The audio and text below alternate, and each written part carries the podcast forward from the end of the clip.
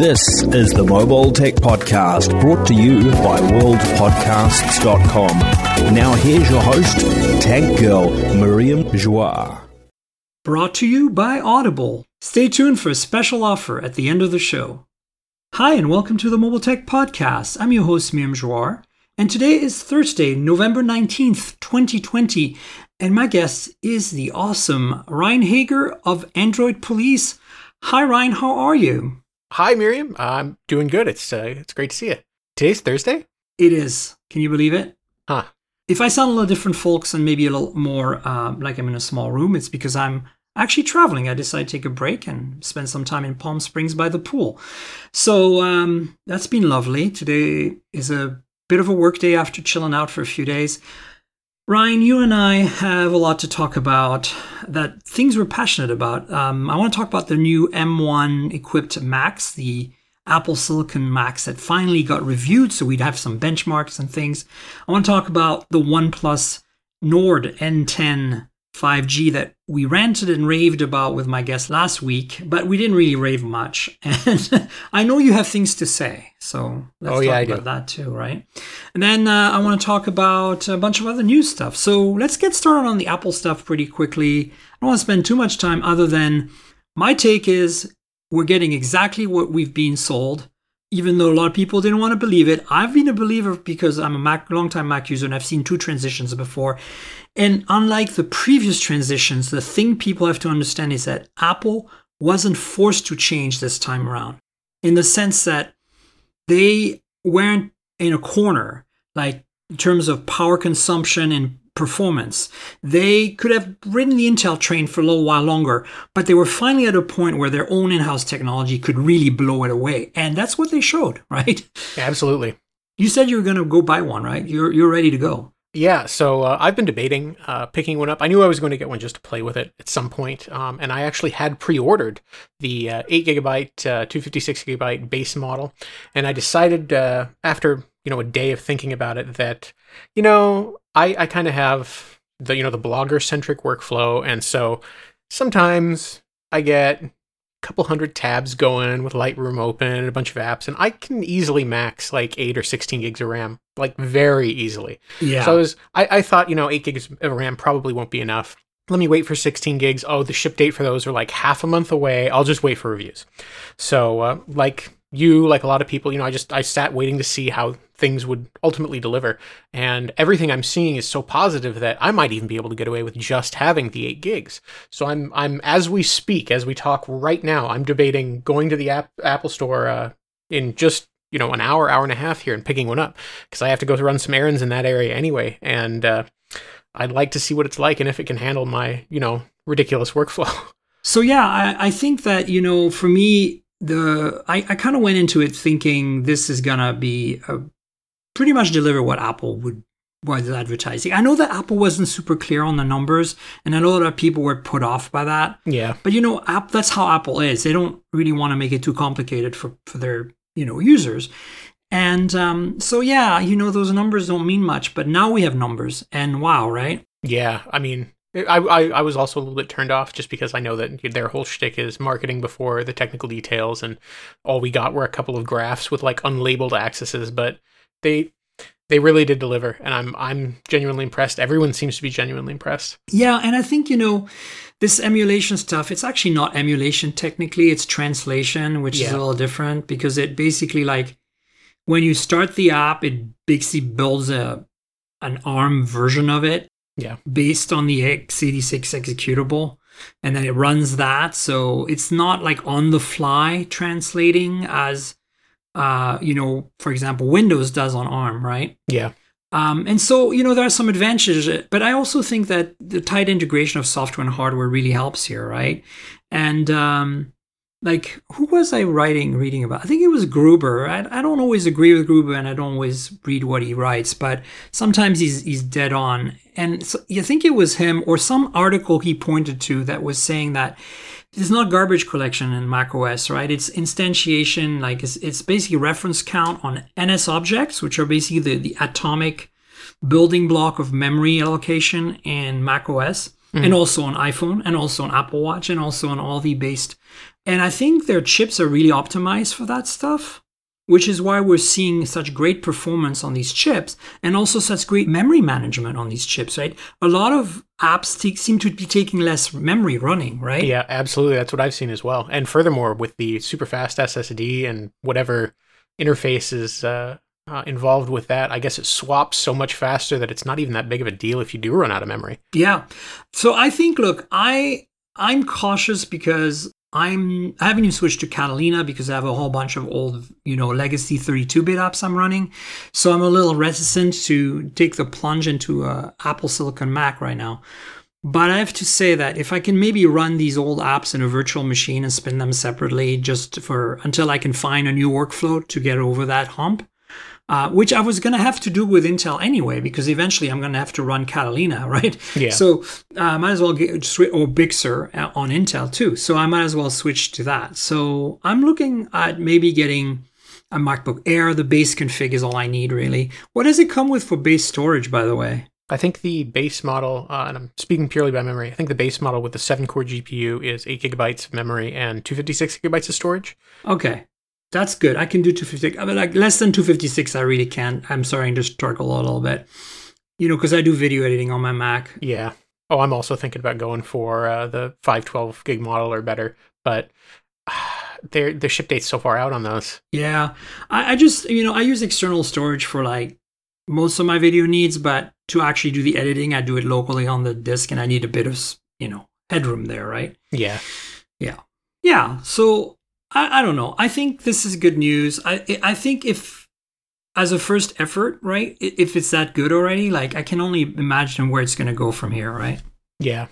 I, the, the next gen is going to be amazing. I know there are a few limitations. Some people are upset that the the current max memory limit is 16 gigs, and there are a couple of other like little things. There's only two uh, what Thunderbolt ports, so there there are some limitations with the current design that maybe will be better next time around. But I I can't believe the gains they're seeing. It kind of blows my mind that we're we have ARM chipsets and consumer devices that are this powerful, so powerful that in x86 workflows they're beating Intel chips. Like wow. Yeah, and I, I mean, I that that surprised me. I was expecting parity or maybe a slight loss in performance exactly. on, a, on the translation layer, but they've clearly waited. I think this is the thing, right? Like as I was saying before, they're not they weren't in a rush to switch this time, right? They didn't have to. And unlike the PowerPC where they couldn't make a G5 MacBook, right? Like they just couldn't it just ran too hot. And so they were like we need to switch to Intel now because mobile is the future. And back in the days of 68K, you know, it was the same thing, right? Like there were I think there were issues with um, Motorola making the 68K chips and their yield and stuff, right? Yeah. IBM came along and said, "Hey, we can give you the, the all the chips you want, you know, in the quantities you want." So that's that was part of the reason. So I don't think they have these these these restrictions here. So they were like, "Let's see how far we can get with this ARM stuff and bring it to a point where we feel like we can just, you know, really blow things out of the water. And I think the other thing nobody seems to be talking about, or few people are talking about comparatively to the actual benchmark numbers and memory use and you know GPU CPU performance is the battery life. Yeah. It's really crazy. Yeah. A lot of people are getting really good results. Now Chrome seems to still be a hog, but I think that was emulated Chrome. Didn't Chrome just come out with an M1 optimized version? Yeah, so there was an ARM build uh, released, I guess, accidentally. I don't know the full context yesterday, and it had some bugs, and they pulled it. And there's a new version that was released today. And I've been speaking to a couple people on Twitter that have been using it, and they say that uh, you know, night and day, the new ARM version way lighter on memory than the x86 version, and that it's performing pretty well. Cool. Yeah, so I'm not sure if I'm going to run out and buy one like you are doing. And if you do, kudos to you. That's something exciting. I'm cautiously looking at what I might be doing is build a, a, virtual machine to see if I can run my 32-bit apps on an older version of the OS uh, on an Intel box and see how that does. And then if I can bring that on to the M1, even if I have to reinstall the, the actual virtual machine, not not the image, but the actual like, you know, switch to a virtual box built for ARM. Hopefully they have one. Yeah. but it'll be interesting to see, right? I might actually want to run a virtual box that's built for 64-bit Intel because it, then it, the whole virtual box gets em, that's gets translated or emulated rather than it happening inside the virtual machine, right? Which I think would be slower. It, it, it'd be worth testing both to see what the difference is like. Yeah, that's true. So that's kind of where I'm going. Because look, the, the reality is those 32 bit app, apps that I'm running are going to fall off the cliff eventually, but I'm not quite ready to let them go because I got these workflows. But I know that eventually I need to move forward. I can't just stick to, you know, whatever version I'm looking right now that I'm running on both my, my Mojave is what I'm running. I can't stick with Mojave, which is the last version that runs 32 bit apps. You know, like it's just not going to happen, right? Yeah. So uh, at some point, so yeah, you know, that's kind of my excitement around that. Yeah. So um, let's rant a little bit. You wrote a really great article. I actually linked to it last week in the podcast topics uh, because we we mentioned your story in the podcast. And so now that i have you it's the oneplus has jumped the shark story. Like this i think is spot on. Yeah. I i i, don't speak because i i, I kind of didn't want to have to write this. I've been thinking about it for a couple weeks and i was hoping to avoid having to do uh, a post like this because I'm not angry. I'm disappointed. Right.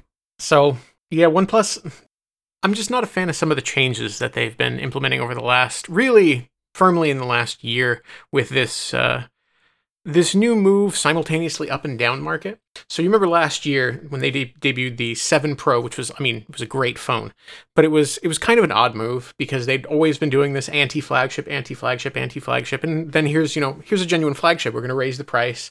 We're going to give it everything. This isn't compromising on uh, display resolution. I thought the camera was excellent. I have some really great uh, photos in our review of the phone, and I really loved it. And it was it was really this this flagship moment for OnePlus where they started to embrace the idea of moving to the genuine flagship from the you know flagship killer, the anti-flagship, even though the, the marketing for that had long since been gone. And yeah. at the same time, they embraced this you know slightly higher price, and then it got worse and. they've that that higher prices started to trickle down into their you know standard phones. The OnePlus uh, 8 had a, a, big price bump over the OnePlus 7T, uh, OnePlus 8T, another big price bump. Uh, if you can look at the the previous trends versus the current trends, you know they've been they've been creeping upward at an increasing rate, and uh, I was a little bit disappointed with that. Uh, secondarily, this move down market with the new Nord phones, obviously, you know, the original Nord uh, is a great, great, great device. I'm sure you guys have talked about it on previous episodes of the podcast. Love it, love it. 100% behind you. Like, I actually think that you know, this goes with what you were just talking. I just want to insert this here without killing your momentum completely. But you just mentioned how the OnePlus 8 was overpriced for what it brought to the table. I kind of feel like the OnePlus Nord is really the OnePlus 8 in spirit. You know what I'm saying? Yeah. It well, it was definitely returned to the whole budget flagship spirit for the company. And uh, as as you and I have talked about before, you know, it's possible they might be losing money on this phone. And if that's the case, it's too bad because the Nord was so good. It it's basically ruined the rest of the Nord series in my mind. The N10 5G for costing 50 euros less is a profound disappointment in comparison to the Nord it is a vastly inferior device, the yeah. N10 5G compared to the Nord. But the Nord also is a vastly amazing device for this for this price point, right? Like I think they don't make a lot of money on that phone. It's one of the few great phones of this year. If we were to put together a list, it'd have to be in the top five for most impactful. The original Nord is just great, great, great device. The the original Nord is one plus is the one plus we know and love and expect. Exactly, and part of that uh, is is or I should say, there's an interesting parallel you can draw with that sort of argument, where the OnePlus we knew and expect, you know, that was uh, Carl Pei's ba- uh, baby, right? That was that was right. his little project before he left the company, and how much of the OnePlus we knew was Carl Pei because he's gone now, and the last thing he touched was good, and everything else is kind of not good, right? Well, I disagree. I mean, I don't I'm not quite as gloomy as you are. Like I think this is a misstep which is part of a growing pain that OnePlus is going through as they're transitioning from the disrupting kind of startup vibe kind of, you know, something that they they were able to play on for a little while longer but was already dying in the days of the OnePlus 6, you know, in my opinion. Like I think the first the first downward spiral sign for me was the OnePlus 6T and it's a good phone, but no headphone jack, right? Yeah, well, that was just following the market's trend. I don't no, know. No, no, but but the point is that this is like you don't do that. Like you, if you really truly listen to your fans, you know, look, the Nord N10 5G has a headphone jack, Yeah. has true. micro SD, right? Like, like there are there are some things that you could still be doing. Yeah, I understand that you want to sell your own buds and stuff, but I felt that that was kind of the beginning. But they also did make the OnePlus 7T the next year, which to me is one of the best OnePlus phones of all time.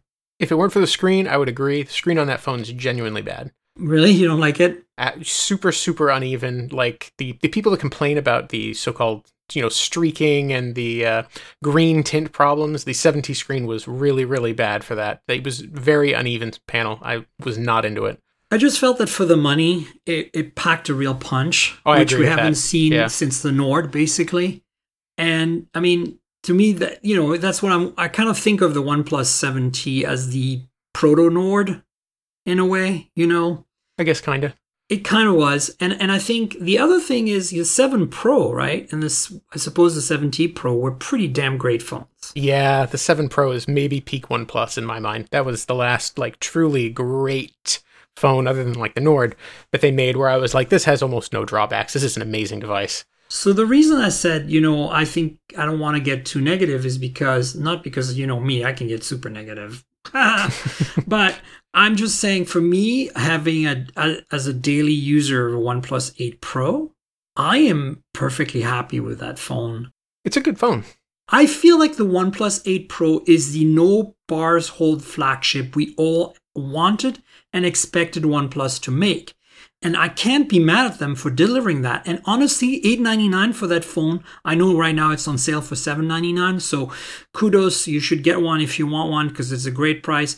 Even at 899, I think that phone delivers. Like it's a good phone for the money. It's still an, a better phone for the money than many others. Yeah, and this isn't a black and white uh, situation. It's not like oh OnePlus is bad now. It's 2020. No, like they're OnePlus is still making good devices. They're just they're they're slipping in terms of the image that they used to have, and their goals are changing, and it's not quite clear what they are anymore. And that's the problem. Yeah, There's a lack of direction. yeah, And I think I want to insert something in here that really exemplifies that. It's kind of a news story that came out this week. Well, I put it in the show notes. Is that we all thought the N100, which I, none of none of us have played with yet, which I don't think any of us want to play with, but we thought that was going to be a 60 hertz display, which again is a would have been a broken promise. But it turns out it's a 90 hertz display, and and that's great news. But how is it possible that and this is the slipping part, that OnePlus did not inform us of that with big rah rah rah wavy flags when they announced those two phones.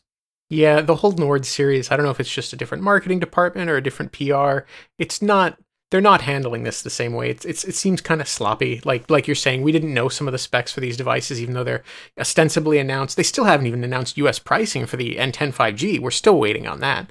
So yeah, they're not they're not presenting us with all of the information or handling what they've got. I actually have a feeling we might not see the Nord N10 5G in the US at this point. Uh, you know, I'm getting that The vibe reviews too. were so negative, yeah, and and I think they might, if they're smart, they're going to recalibrate. And I think that, or maybe it's already locked in. And I think the only carrier I could see this coming on, frankly, is one is uh, T-Mobile, right? yep. Well, T-Mobile was rumored to be the partner to begin with, so that's that's they're they're going to be the only one that's interested for sure. Look, there is still some things they can do to this phone to salvage it to some extent, in my Yeah. opinion, I, like without major redesign. And that's put a glass back on it. Okay, that fingerprint happy, slimy, terrible material they have on there right now is a nightmare. I don't know what else they can do. Honestly, swap the swap the camera module for an IMX586, please. I don't like the photos I took with that phone. Only the daylight photos were good.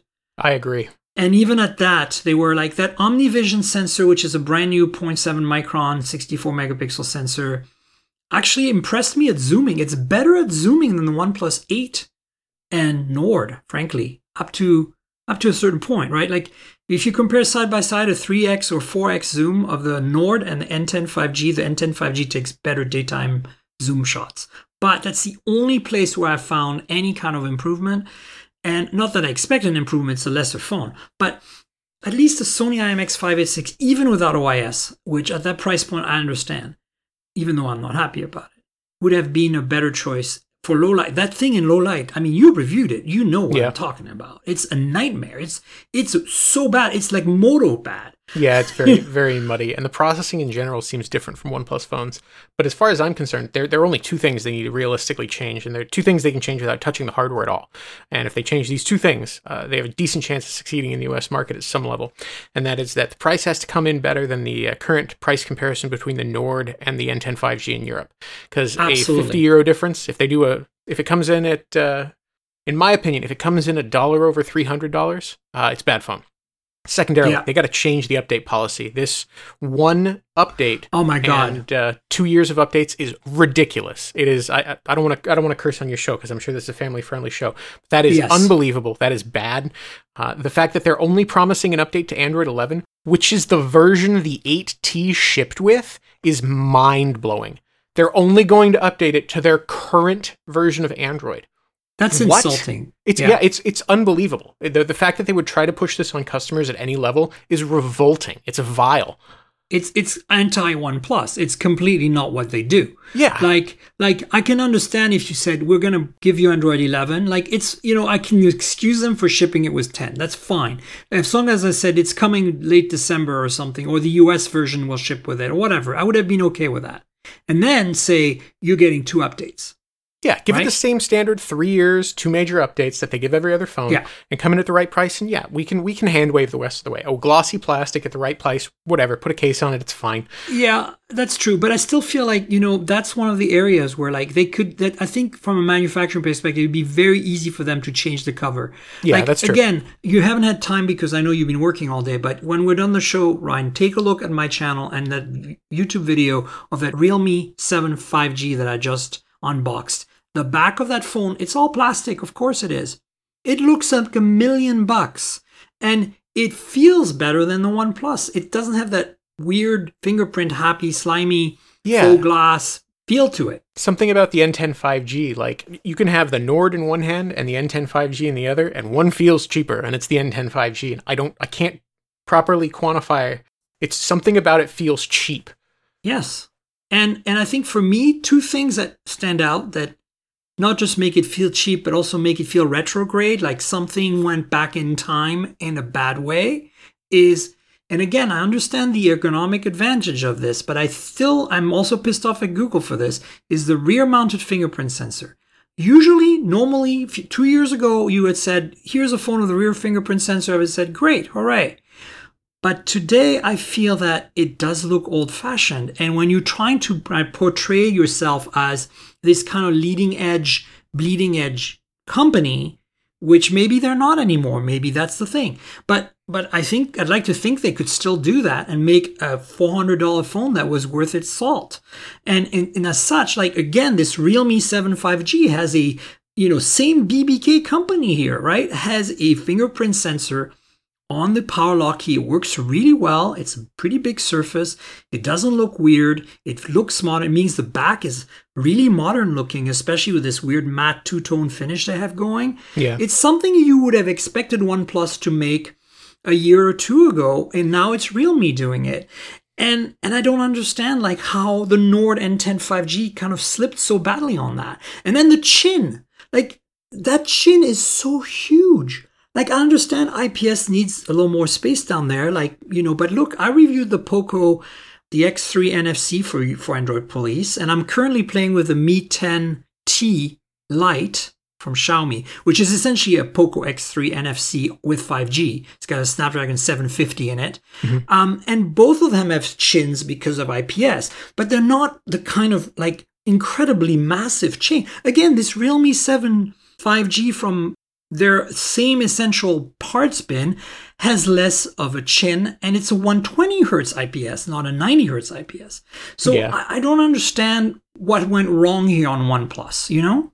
Yeah, a lot, a lot of little things did. The, the fingerprint sensor doesn't really bother me, and I actually don't like the power button fingerprint sensors because I have these gigantic calluses on my thumbs, and so Ah. the, the ones on the power buttons they never work for me.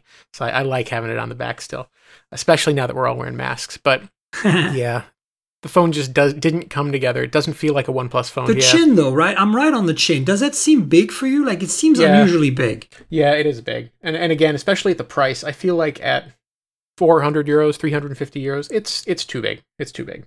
And then the performance. That's the other thing. I feel like that phone it, it handled everything I threw at it with no hic. I had no hiccups. However, I'm expecting with a OnePlus phone to get that little extra crank to 11 performance.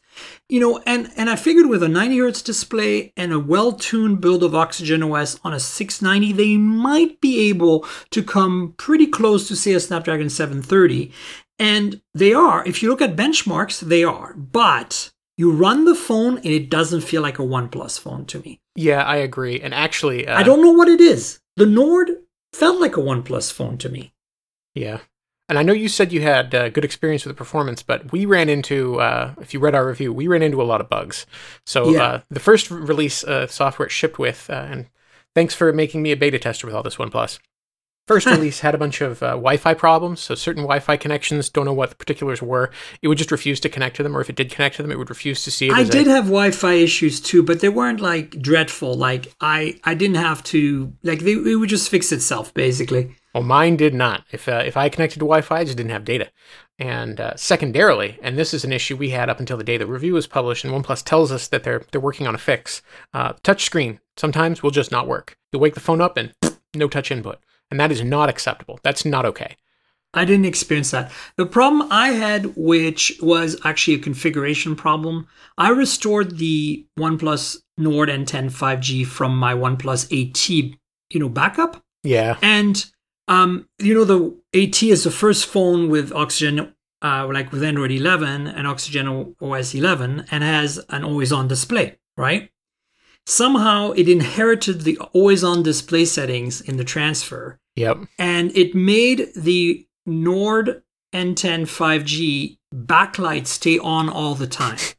Even though the screen went black, the backlight was on and it was wasting battery. And it turns out that it was just a bug in the transfer over. It was supposed to like cancel out that always on display setting from my from my restore, yeah. and it didn't. And so they they basically fixed it for me. They sent me a little APK to install, and it changed the flag that was you know mal set, and everything was back to normal. And I'm sure that they now have that in their bug tracker, and that will never happen again.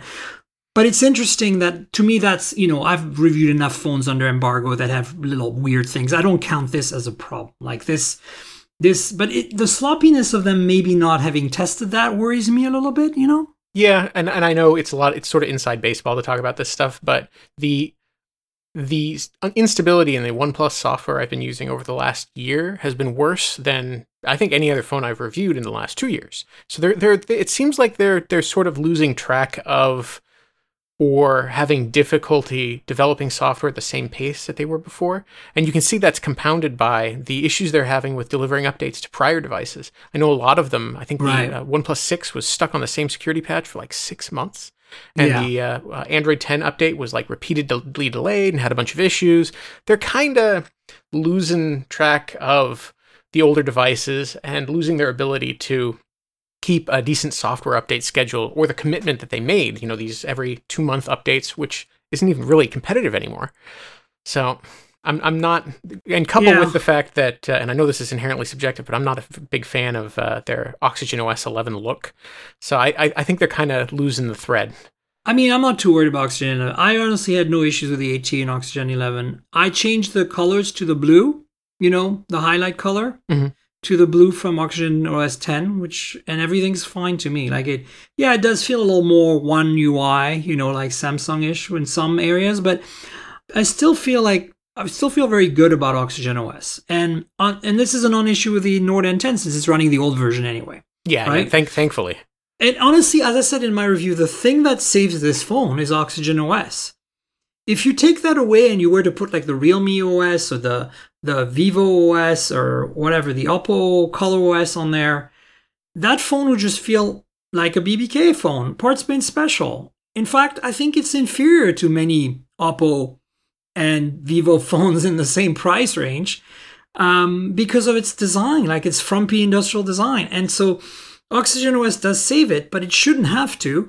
And the biggest thing we haven't talked about yet, well, we did about it last week on the show, is the alert slider. Like, how can you not ship a OnePlus phone with one without an alert slider?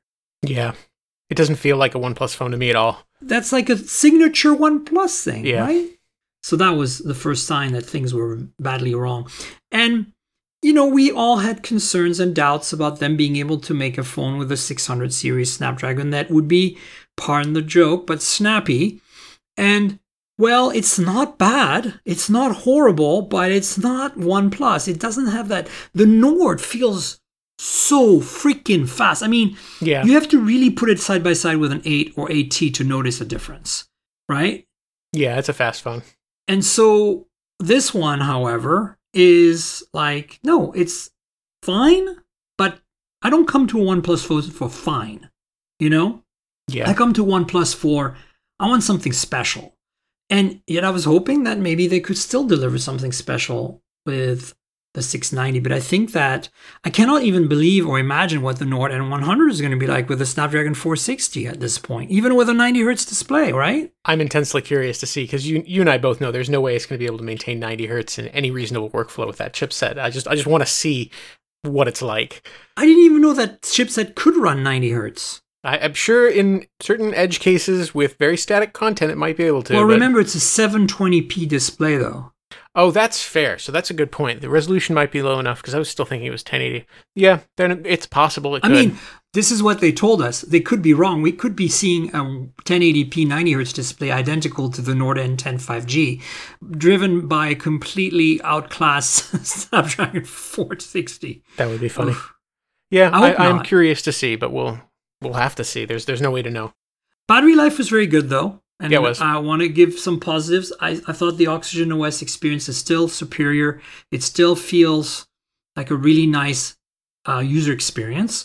Um, again, this is Oxygen OS 10. I feel that the battery life was very solid. I feel like, you know, it's not in the vacuum, in the absolute, it's not a bad phone. But even compared to what BBK, like again, I, I will talk a little more about this Realme 7 5G right now because, you know, I unboxed it. Uh, You'll see my video. I'm reviewing it. So expect a review in a few weeks. It, I didn't, there was no way I was going to hit the embargo, so I'm just going to take my time.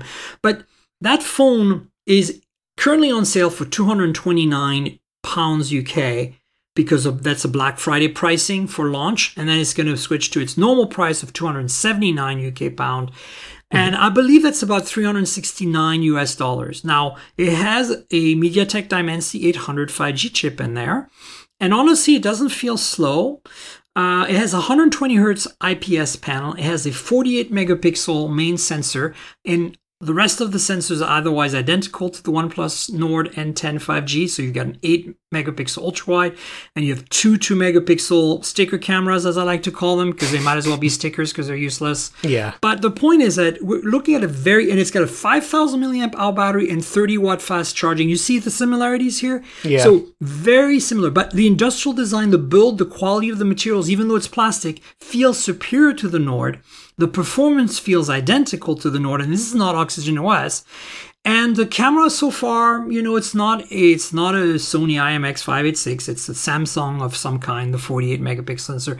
I haven't taken photos in low light enough to really be able to tell you how good that camera is, but it can't be worse than the Nord N10 5G in low light. So True that. the bottom line is we're looking at a phone that clearly undercuts the Nord N10 5G in the UK in terms of price and is already superior in many other aspects with me only spending a few days with it at this point. Like it's the same company. So if you're going to make a parts bin special which i've always thought realme were, were no offense to them but they always seem to be like parts bin specials to me you know because you know you got daddy oppo and daddy oneplus and daddy vivo up there right? Yeah. and you know realme is the newer kid. So i i thought that you know it seems to me like it should be the other way around you know what i'm saying that the nord n10 5g should be a realme phone and that the realme 7 5g should be a, a oneplus phone basically and uh 120 hertz display on an ips panel is not something i necessarily get excited about because you get a lot of jittery when scrolling but it's versus 90 hertz on the OnePlus. Again, for less money, you get on paper a better phone, right? Yeah. And that's weird to me. Like, also I understand that these brands compete with one another, but this not this is not a Realme phone that was made for India. This is a Realme phone that was specifically made for the European market. So, again, that's part of the reason I requested the review in it because I'm like, this is going to compete dead on in those markets with the Nord N10 5G. You know? Yeah, makes you question what OnePlus is doing that their own partner sub brand is able to outcompete them. They have a parts bin they can pick from, and it seems they're picking the wrong things. Yeah. And in the Nord original, they didn't pick the wrong things. They picked all the right things. The only thing the Nord, I think, original, in my opinion, is I'm unhappy about is the crappy mono speaker, which strangely the Nord N10 5G has actually relatively decent stereo speakers. They're not great, but they're for the price they're fine, right? Yeah, I, yeah, I thought they were good. And a headphone jack and micro SD support. well, the micro So- SD support is unusual for OnePlus phone, right? First since the OnePlus X. yeah. Exactly. The, yeah, the OnePlus One, of course, had it as well. But you know, oh, here's the other thing: that Realme 7 5G, before all of you start freaking out, because it was designed for the European market, has NFC, which is rare, as you know, on a BBK phone that is not a OnePlus phone. Like, there's a lot of Oppos that cost a lot more money than this Realme that don't have NFC, like the Reno 4. Interesting, huh? It's one word for it. so yeah, check out uh, Ryne's review of the OnePlus Nord N10 5G on Android Police, my review on Hot Hardware, which is a more technical review, and my review on Geekspin, which is more lifestyle review. Also, uh, my video unboxing of the N10 5G, and most importantly, read Ryne's OnePlus has jumped the shark story because you know, look, I want to believe. I want to give them the benefit of the doubt. I want to give them a chance to correct course here, right? There is that opportunity. The 8T, as I said in my review, was too expensive for what it delivered, in my opinion. It's a great phone, but again, you, you can't take it in a vacuum. Like Yep. the N10 5G is an okay phone. It's a fine phone in a vacuum. If it was cheaper, if it had better updates, as you said, maybe a, plus, a glass back, maybe put an alert slider on that. A few things they could have tweaked. They would have just meant, okay, it's fine. You know, it's uh, a hundred bucks less. I get it, but it's not a hundred bucks less. Wow, Exactly. it's I guess seventy five or whatever. It just doesn't feel like a OnePlus for a phone for the first time. Right after they delivered a Nord that was exceptional, and after they delivered a flagship that I still think is exceptional, the 8 Pro, and the 8T comes out and it's kind of uncompetitively priced. It's getting its lunch eaten by Samsung with Yeah. this FE, the fan, yeah, the fan edition. The yeah. I just don't understand, like how. Of course, Samsung could come and disrupt in the OnePlus space. They were just waiting for the right time to do it, and guess what? They just did. You know. Yeah, and I still can't believe it. The S20 FE came like for me. I know that we had leaks coming up to it, but the the price really came out of nowhere, and it took a while for it to sink in. I was like, Samsung is out OnePlusing OnePlus. Exactly. That's totally what I said when we talked about it on the podcast. I'm like, ha, it's basically Samsung goes, hold my beer. I'll show you what to do here. And Yeah, boom, exactly. they did it. And and again, in that context, like again, the one the 8T is fine. I just don't understand why they launched it with only with that spec, 12 gigs of RAM, 256 gigs of storage. Yeah, Nobody needs that. Nobody. Not at that price point. In that $700 price point, 8 gigs is fine. Now, we have to say that the, the FE does only have 6 gigs, which I think is too low. Yeah, I would prefer to see eight. I- bet that six is probably fine, but I would have preferred to see eight.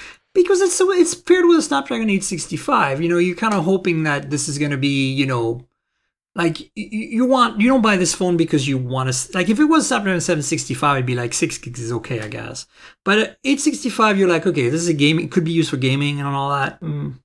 that's kind of why the only thing I can be uh, upset about with Samsung here and of course the plastic back which I don't care so much about the plastic part but the fact that it does feel a little cheap when you touch it you know Yeah, I mean to be fair, I think that uh, like with the Note 20, I think they can do plastic nicely. They didn't necessarily in the case of the S20 FE, and you're going to put it in a case, so it probably Yeah. doesn't matter. Yeah, you're right. You're right. So yeah, so my my big little happy phone of the week that made me smile and made me go like, oh, there is hope in the future was that Realme 7 5G because I'm like, look, there is this is what the OnePlus Nord N10 5G hardware should have been. That's that's it right there. Yeah, And yet it's the same parent company and they somehow messed that up. And so kudos to Realme to do a phone for Europe that's really affordable and feels nice, uh, at least on the hardware front. I'm still trying to figure out what Realme's build of Android 10 is really like. So far, honestly, I like that out of the box there was an app drawer. I like that out of the box there was Google Discover on the left side of the screen. So it's more definitely more customized. It's more like an Oppo Color OS. But I'm just say it's it's a lot more stock than I was expecting. It's my first time ever with a Realme phone, so I didn't know what I was gonna expect. But I was thinking more like along the lines of Oppo and Vivo, you know? Yeah, and I've been noticing that trend with uh, the BBK sub brands. I don't know if it's trickling over from OnePlus or what, but their software is getting less offensive, right? Over time. It is. I'm honestly Yeah. like I when I review the Oppo Find X2 Pro, right, which I still think is a phenomenal phone. If that thing had wireless charging and worked on US 5G, I would be rocking that as my main phone all day long. it is a cool phone. So good. And and you know, essentially the, the the OnePlus 8 Pro is a detuned version of that. It's the same display, it's the same main camera, same ultra wide, just a slightly lesser non-periscope telephoto, and of course we gain wireless charging, which to me is essential. Um, but you know, it doesn't exist on the Find X2 Pro. But the reason I'm bringing it up is because color os whatever that version was, 11, 12, whatever, when it came out with the Oppo Find X2 Pro, I felt was the first version of ColorOS where I was like, oh wow, this is refreshingly stock-ish, you know? Yeah, and to be fair, it is better, but it's still like I didn't like using it. I was still, it's still it's yeah. still very, you know, Chinese phone. But yeah, exactly. But it was so much better. right. Yeah, And I feel that Realme is kind of the same thing. It's like this Realme 7 5G, I was expecting something pretty horrendous in terms of software. And so far I'm like, okay, this is fine. Like this is not it's not OnePlus, it's not a Moto, it's not a Pixel, yeah. you know, but few phones are. And yeah. So I I'm if you're in the UK right now, you know, try it out. Like it just came out and at this Black Friday sale, it's a pretty good deal. So let's see what else. Uh, we talked a lot about OnePlus. we want to talk about Oppo since we're on the BBK mm, train here. Um, their rolling phone concept. How what do you what do you make of that? Um, so that's I I, I have to admit I didn't uh, uh, cover that in too much detail for our site, and I didn't cover it in fact at all. And it's not the first time we've seen these uh, rolling phone demos, but I'm into it. I I'm excited to see what it's like. I'm I was a huge folding phone convert. I thought they were stupid. Tried one out. I am now their number one proponent for our site. I think they're absolutely the future. And I, I really love the sort of paradigm shift we're getting with these uh, bigger and changing screen devices. So I'm intensely curious to see what uh, these rollables end up being like if or when any of them actually materialize. So I can't wait to hear more. But I, I don't know if I have anything really insightful to say on the subject. I haven't tried one, I haven't used one. Yeah, no, neither have I. I just think it's cool. I just brought brought it up. I'll link to the store on Android Police. It's it's interesting, and again, it's not the first. Um, what so what's the f- uh, folding phone that that got you that won you over, Ryne? So the Z Flip, the original Z Flip, uh, because it was the first one I could actually afford. I couldn't afford the original Galaxy uh, Fold, and Samsung wouldn't send us one, and blah blah blah. Right, blah. right. It was like two thousand dollars, but the Z Flip was fourteen hundred bucks. It's like, oh well, I can give this a shot. It's stupid. I'll return it, whatever. And it, like within an hour of opening it up and using it, I was already like hooked. I didn't know precisely yet what about it appealed to me, and it took me probably the better part of a week or two to really be able to put into words what the experience was like and how I valued it. But it, Yeah. it changed the way I used a phone like quite a bit. Even though it's you're you're basically getting the same form factor you do on a normal phone, just in a smaller package. And then I tried the uh, Z Fold 2, and the Z Fold 2 was an absolute game changer. I wish Samsung Oh would let God. me keep mine. It was so good. Yeah. What an amazing phone. So I actually bought this. I'm in the same boat as you. I didn't get an original fold, you know, uh, last year. So I decided to just wait it out, and then I got a Z Flip. I bought the Z Flip uh, when it came out, and uh, after uh, the Samsung Unpacked event, I was like, okay, I'm just gonna buy one. With the, I wasn't intending on keeping it, and I didn't, but I just want to try it out, and I got it. I was just like, yeah, this is it. Like this is freaking Yeah. cool Once you try it, you know. Like I knew there was going to be a 5G version very soon and that the full version 2 would come out. So I was like I'm not I don't want to hang on to that and I have a return window so I'll return it. But I got it and I was impressed and I did a review on the YouTube channel and talked about it on the podcast. So then when the Z Flip 2 uh, or I should say Flip 5G came out, um, I was like, oh, see, I'm glad I didn't spend money on that one because, well, 5G doesn't matter really much, but it's nice to have a faster chip in 5G. And the matte glass. Yeah, exactly. So I was like, okay, cool. I didn't buy that one, obviously.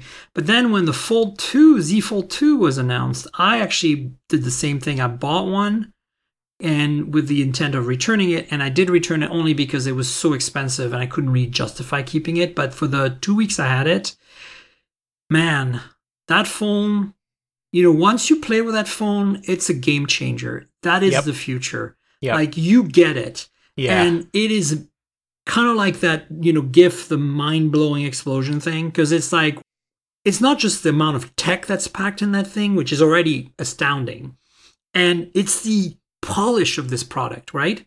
and what it lets you do. Exactly. It is so well put together. Like Samsung, you gotta, I gotta give credit to Samsung because my favorite phones, one of my favorite top five phones of the year, you know, because we're getting that season soon.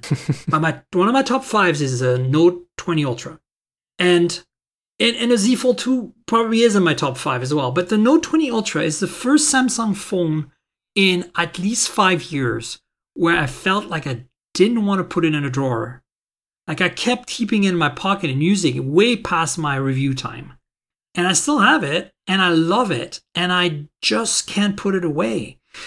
And part of it to me is the industrial design, the build, the attention to detail, the way the phone feels in my hand. There is something special about the Note 20 Ultra, which I never experienced on the Galaxy S20 Ultra. I don't know how to explain it. Color, the fact that it's squarish, I don't know. It's like I love the camera. I think that, that has a lot to do with it. Like the main sensor on that is way better. Like it's better tuned than the main sensor on the S20 Ultra, and I think the the telephoto is a big improvement of the S20 Ultra as well. And so those two things make it a better choice, in my opinion, the S20 Ultra. And then it just looks better. It's that bronze color, the squarishness of it, the fact that if you want, there's a stylus. I never use it, but it just feels like the mother of all phones somehow. You know? Yeah. That's it. So, you know, the Z Fold 2 inherits a lot of these build quality and materials and premiumness that you also get on phones like the Oppo Find X2 Pro and you get on iPhones. You know, like that that something you can't really tell until you touch it really makes a phone special. And and it has that, the Z Fold 2. And and then on top of that, as you said, like the fact that it can be it lets you do all this stuff that you couldn't do before. Yeah. Right. Or not just that you couldn't do before, that you couldn't do without way more hardware. I was able to do in like a little experiment my whole job, the whole job at our site for the day from that phone. Wow. Blew my mind. And you know, that's the thing that blew my mind actually about the Z Fold 2 the most was that it's a Snapdragon 865 Plus with gobs of RAM and storage, but it somehow feels so polished and optimized, right? Samsung's been getting better at that. I know that uh, earlier versions of One UI, you know, you, you use them side by side with like what we were talking about earlier, Oxygen OS, never really felt quite as snappy. That gap's closing. Samsung's getting better at optimizing its software experience to really feel tangibly quicker. Yeah. And that's what I'm. I never felt it as much as I felt it on the Z Fold 2. Even the Note 20 Ultra is good, but the Z Fold 2 is like, holy crap, what processor is in this? Like, and I know it's just marginally faster than the 865 normal, right? And it has to drive a massive screen at 120 hertz. Like, theoretically, it should be about on par with a Note 20 Ultra. But I just somehow, and this is not like a objective I took benchmarks thing. This is a subjective feel thing. It just feels so snappy, right? Yeah. They're getting better at that. I love that. That's what I expect of a phone. And I know, you know, David Ruddock, your boss, would agree with me here that yes, the telepathic speed and feel of the OnePlus 8 series is is almost too much, right? Like it's it's like you're almost on caffeine and it's like over overexcited. Yeah, everything's turned up to 11. I like it. Yeah. I, I like that. I feel that I go back to a pixel after that and I'm like, oh yes, it's nice, but uh, where's that uh, where's that turbo button? Yeah, it makes everything else feel like it's got uh, training wheels on it or it's the Fisher Price edition. And you know the phone that feels like that, despite being a mid-range phone that costs half the price of OnePlus 8T? Nord? The freaking Nord. Yeah. The Nord is like the you want you want to feel like you're driving a race car and you want to spend half the price of a race car? That's your phone, basically. It is a snappy little unit. Damn, it's amazing. before we transition to talking about Huawei, which I think is a pretty important topic this week, I want to talk about the fact that Pixel, sorry, Google, just released a Pixel 4a Barely Blue. That's the name of the color. It's a barely blue colored Pixel 4a. Yeah. Uh, so you no longer have to settle for ugly black. Yeah, well, at launch, all they had was black, but this is kind of a return to the usual Pixel styling. The 4A was unusual in that it was the first Pixel phone I can think of in a long time that was only offered in black. And uh, last year they did the 3A in that, uh, you know, slightly purple-ish, which was actually the name, hue. And then uh, the Pixel 3 came in I that. like purplish. It's great, isn't it? Purplish was good. yeah. Yeah. And then there was that sort of, I can't remember the name, I always call it the flesh tone pink, but the fleshy pink uh, Pixel 3. Uh, Yeah. Last year they did do the uh, much more vibrant, uh, that sort of Halloween themed Pixel 4, which was kind of out of left field. They don't usually do colors quite so bright anymore. And I was into it and I was hoping we'd see more fun colors and and yet. But so it was it was unusual that the Pixel 4a only came in black and now we get it in blue. I had suspected uh, at launch that that was uh, partly due to either supply constraints, uh, as a- Supply, yeah. as a result of COVID, or um, that they might have been trying to tighten up margins by only having one SKU so that uh, they could better compete with the iPhone SE because the SE had just la- landed. Everybody was super impressed with it. It came in at $400. So I'm sure Google's project managers said, all right, this this has to come in under 400 bucks. We got to hit 350 and we need to beat it. So that was when we got. I remember there were originally rumors that we would get a 64 gig and a 128 gig version, and then all that landed Yeah. was the 128 gig version, so that at least on paper, in one spec, it would be beating the iPhone SE. And uh, so I, my, I suspect that the original single colorway was partly to uh, ensure that they could keep the margins as low as possible. And I suspect or hope that uh, the reason they're offering more colors now is because it's selling so well. Yeah. It's a hot a hit. Such a good phone. Yeah. Such a great phone. Honestly, you know, when I look at that versus like Nord N10 5G, like, yeah, you don't get 5G, but whatever. Yeah. Just forget it. This is the phone to get. Like that matters in the US. Right. And and if you want 5G, just get the 4A 5Gs, you know, spend a little more, you know. Yeah. So, yeah. Um so talk about Huawei. So, this is actually a couple of topics that I was going to cover on last week's show, but last week's show having um, uh, my guest from MediaTek on for 20 minutes, you know, we just didn't get to it. And actually I'm glad we waited because now we have more facts, we have more data. Yep. Um, two Huawei related items. One, Huawei is selling the Honor brand to purely just basically to make money. They need the money because things have been a little rough. And then related to that, in a way, is Huawei uh, is now allowed by the U.S. government to use Qualcomm chips. With one important caveat that we'll get to, right? Yes, so let's let's talk about that. Like to me, the honor sale, you know, I've as I said to you before the podcast, I feel like honor. In fact, I was I'll be transparent with the audience. I was actually hired by Huawei as a consultant to do an analysis on honor years ago. We're talking about three, four years ago when they were just starting out around the same time as the Honor 8 or so. And you know, they were like, you know, how how can we take the US market by storm? And I basically said, you need to do the two two things. And and I think US Western market was kind of the thing. And and I said there's two things you need to do. One is Qualcomm chips. Because just because you know the the carriers will be on board if you have Qualcomm chips, and B uh, stock Android like Android One or do something like Moto or Google with a Pixel or OnePlus with Oxygen OS, something that's very streamlined and straightforward. Not does not feel like The Chinese phone experience. the Chinese phone experience, right?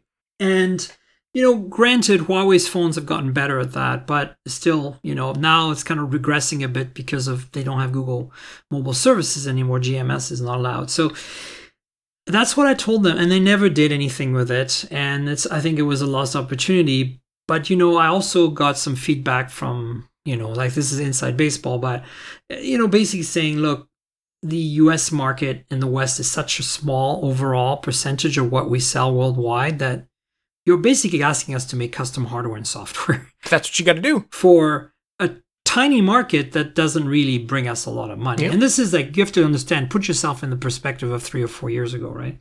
Yeah. Now I think it would make more sense. So to them, I think selling the Honor brand now, first of all, it brings them cash. But secondly, now it can be it was sold to a bunch of Chinese investors. So maybe whoever takes it on now can make phones with GMS that have just branding and kind of take a new path. And maybe that's a good thing, right? Maybe it is. So uh, until you, and we talked about this a little bit before the show, I have to say, until you put it in those terms, I didn't really understand why Huawei was selling Honor because it didn't make sense to me that uh, Huawei would try to just separate the brand if it was going to make a difference in inroads in the US market or GMS. Like, no one would be fooled by that. It's just, you know, it's it just because it's under new ownership doesn't mean that the uh, same concerns regarding whether they were founded or not uh, regarding the Chinese government uh, would apply. They, the government, the group that bought it is, after all, a government-backed consortium, right? Exactly right. But uh, the fact it didn't occur to me that they would need money because you're right. I know that uh, we've been following their, their financials off and on, and they're they're not doing so hot.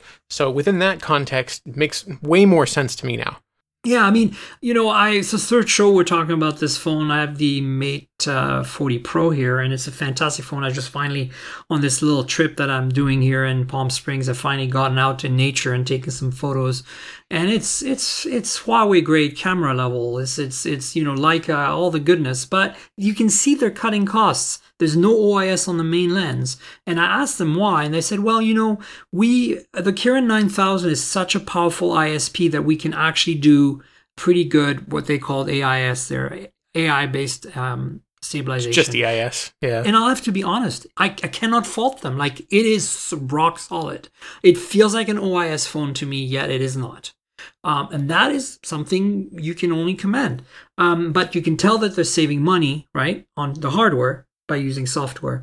Same with the ultra wide. It is no longer 40 megapixel ultra wide, it's a 20 megapixel ultra wide. So they're no longer able to do pixel binning in low light.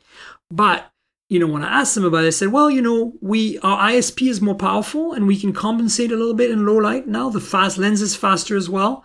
But most importantly, we kept the AF, which I think is really nice. Very few phones have autofocus on the ultra wide, and I think that's a big deal to me.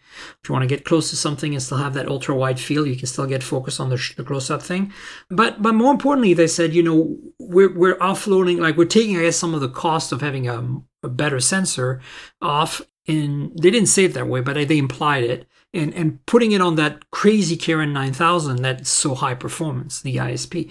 And I was like, okay, that's fair. So that also fits in, I think, with what might be perceived as cost savings, which are really cost savings. You know, that, that the company doesn't have the kind of ginormous budget that they had for the Mate 30 Pro, the P40 Pro, Yeah. right?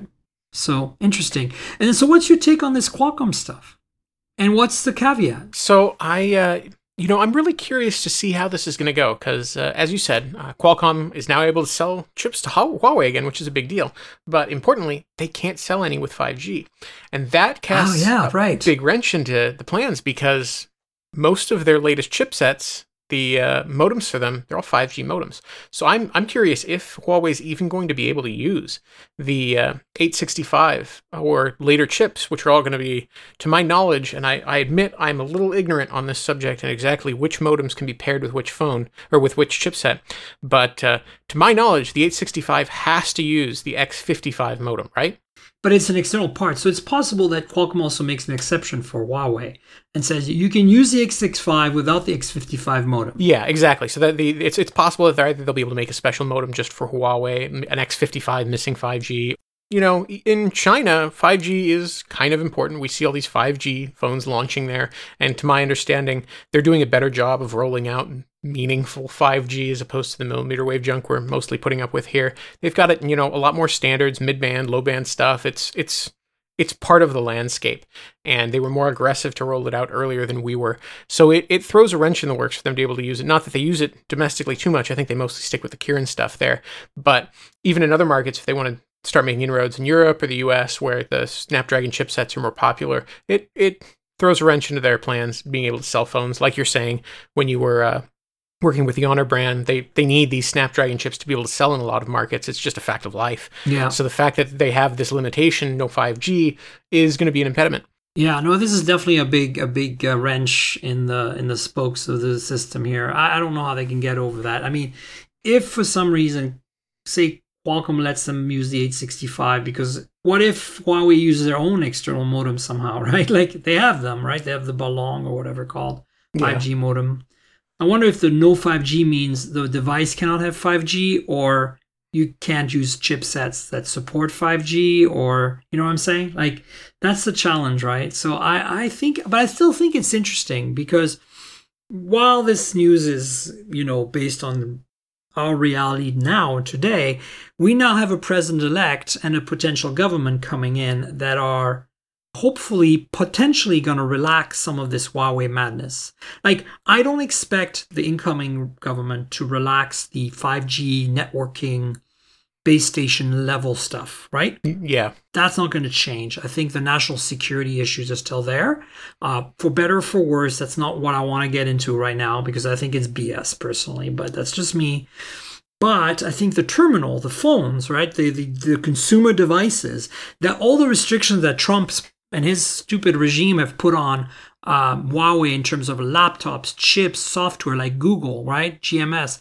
That should all go away, I think, hopefully, with the new regime. I'm sure it's not high on their priority list because they have to fix COVID and everything, but I feel like that should be higher ish on their priority list on the technology front, right? Yeah, because it doesn't really make sense for them to be limiting things in other markets. Like, what does the US care if Huawei has access to Snapdragon chips to sell them in like Europe? Like, what does it matter? It doesn't affect us at all. What does it matter if they have access to GMS? Like, yeah, exactly. And if anything, giving them back access to GMS will potentially slow down their development of their own OS.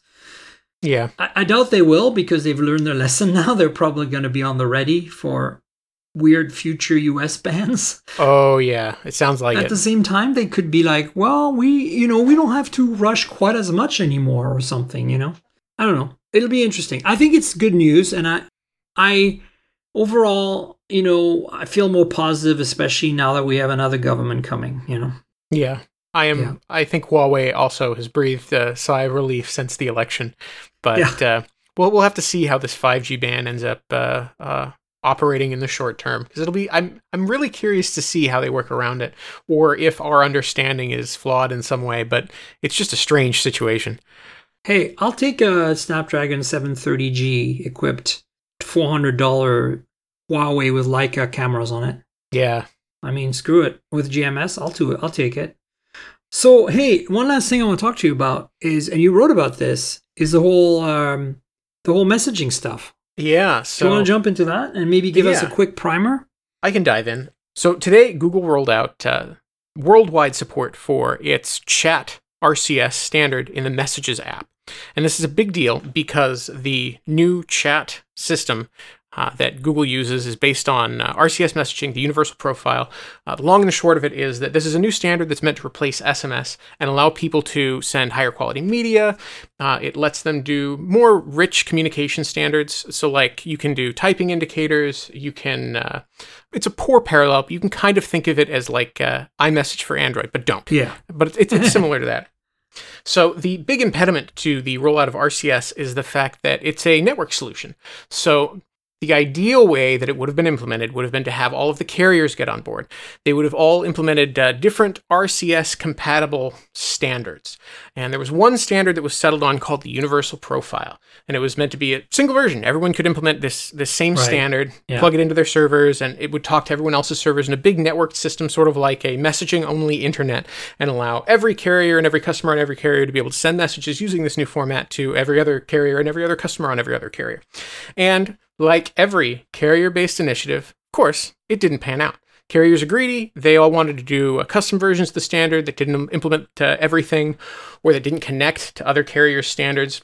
Turned into a big problem, and Google decided, no, screw it. You guys are uh, you're not handling this correctly. We're just going to take this into our own hands. So Google, via messages, decided to roll out uh, Jibe. Uh, they bought a company called Jibe that implemented uh, a universal profile-based standard, and through Jibe, Google was able to to uh, essentially connect customers to either their carrier network when it was compatible Mhm. or to Google's network. And so any customer who has a universal profile compatible carrier, they can use uh, RCS messaging through Android messages through Google Jibe and it'll work. Uh, anyone who doesn't, Google takes over for that duty and Google can give them the same functionality through the Messages app and, and that works. So as of today, everywhere in the world, this now works. There are a couple of exceptions: uh, Russia, China, Cuba. Surprise, China. Yeah, yeah. but uh, everywhere it works. So now everyone on Android using Google Messages, whether it's through their carrier or whether it's separately, is finally able to use this messaging standard. And it's great. Um, but it's still not quite universal. And uh, I, I wrote about this earlier today. The big problem is that I see that's remaining now is now Apple because iPhones don't support RCS messaging. Right. And I really should. Like, I mean, this is ridiculous. Like, I understand, you know, they want people to buy iPhones, but like, this, the reality is half of the people out there don't have iPhones. So come on. Yeah, and furthermore, and it's more than half. It's between uh, uh, 72 and 80 No, but in, of the market. in our market, right? Like I'm Yeah, saying, yeah. roughly. Yeah, in the US, it's- somewhere around half. But, and uh, this is another point that I touch on in uh, our coverage earlier today, the real issue with it is the fact that Google announced today, as, as part of the uh, major rollout celebrating it, that they're going to start doing end-to-end encryption in RCS. So it's it's secure. Um, it's only only will start rolling out in the next couple weeks, and presumably they'll expand it to more conversation types. For now, it's just in one-on-one conversations. But uh, the fact that they're doing that, and the fact that Google or that sorry that Apple's iMessage falls back onto SMS for Android customers, which is insecure, when Yeah. they could be using RCS and they could also be rolling out end-to-end encryption support, kind of flies in the face, in my opinion, with. Uh, Apple's claims that oh you know we're all we're all about user privacy apparently except when you didn't make any money off the other person Ah, yeah. Yeah, no, I feel like this is progress, like especially for the Android universe, and I've been very happy to have RCS access on devices and uh, my Android phones, and and you know, um, I applaud this move that it's spreading and that Google took the initiative for once. You know, um, didn't let the people in charge to do their thing because you know it just wasn't going to go anywhere. Carriers are never going to do anything. Yep. Carriers are anti-competitive, so they're not going to do anything yeah you know when apple does something they just have to go along with it right? So they kind of had to go along with the whole iMessage thing for better or for worse. So i think this is good. And end-to-end encryp- encryption is going to be necessary so kudos to them for doing that. So yeah. So thank, thanks for the primer and the heads up. I will link to your story of course. Those of you who want to get more technical and want to find out more you should check that out. Well Ryne do you want to tell people where they can find you on the internet Oh yeah, so uh, you can find me obviously at uh, Android Police. I work there. Uh, you can also find me on Twitter at at Ryne Hager, R Y N E H A G E R, because I spell my name funny. yes. You should uh, follow Ryne. Uh, good stuff on Android Police, good stuff on Twitter. And folks, you know where to find me on the internet. I'm at Tank Girl, that's T N K G R L, on both Twitter and Instagram. On Twitter, it's a good place to discuss the podcast. If you want to comment on the podcast or give your opinion or disagree or whatever it might be, please do it on Twitter. And Instagram is a place where you'll find pretty pictures of phones that I'm reviewing and pretty pictures taken with phones that I'm reviewing. So check that out as well. Same handle at Tank Girl, like the comic book character without the vowels, T N K G R L. There's also a couple of YouTube channels you should check out. There's youtube.com slash mobile tech podcast, which is uh, focused mostly on the phones and and devices I review uh, and uh, discuss on the podcast here, things like phones, headphones, earbuds, whatever. And then there is uh, youtube.com slash mobile tech more, which is kind of a second channel my producer and I recently started. And we're reviewing a whole bunch of kind of like IoT ish stuff there, like, you know, uh, smart uh, robot vacuums and, uh, you know, like connected air purifiers, stuff like that. So, you know, please subscribe to both channels, especially the new one, Mobile Tech More, since it's new and we need the subscribers. Check it out, participate, leave comments, all that good stuff. It's think of it as complimentary visual content for this podcast. Also, there's the podcast itself, which if you're just happening to follow Ryne here and you kind of want to subscribe and stuff, it's mobiletechpodcast.com is URL. There's an RSS feed there if you're old school. If you want to do it the easy way, we're on Google Podcasts, Apple Podcasts, Pocket Casts, Spotify, pretty much everywhere you'll find good podcasts. If your podcast app lets you rate the show, please consider rating the show or reviewing the show in some way. That also helps a lot. And finally, there is a uh, donate link in the show notes. Uh, if you can donate to to help me make this podcast continue happening weekly. I'd appreciate it. It's a PayPal link. Please donate something if you can. Another option is for you to support our sponsor, Audible. Audible has been our sponsor since the very beginning of the show, and they have a special deal for you so you can help them by helping me or help me by helping them, depending how you look at it, by going to audibletrial.com slash mobile tech. That's audibletrial.com slash mobile tech. And you'll have an opportunity to sign up for Audible and get a 30 day free trial with the option to keep a book at the end. And you can, uh, you know, leave or stay, whatever. It will help the show no matter what. So consider that. Audible is a fantastic platform for audiobooks. If you love reading, but maybe you can't read, maybe you're a delivery driver and you're driving around all day and you're tired of listening to hour long podcasts, you want something kind of big and thick to sink your teeth into, like a 12 hour epic Star Wars book or something, check out Audible. That's what they're about. And I really like it for that. So I recommend you check it out and you help us out. audibletrial.com slash mobile tech. I want to thank Audible for being a longtime sponsor of the show. And Ryne, I want to thank you for being on the show yet again. It is always a pleasure to be on the show with you, Myriam. Uh, thank you. And we'll have you on again for sure. And folks, we'll have another show next week. So stay tuned for that. Cheers, everybody. This has been the Mobile Tech Podcast with Tank Girl, proudly presented by worldpodcasts.com. You can visit us online at mobiletechpodcast.com.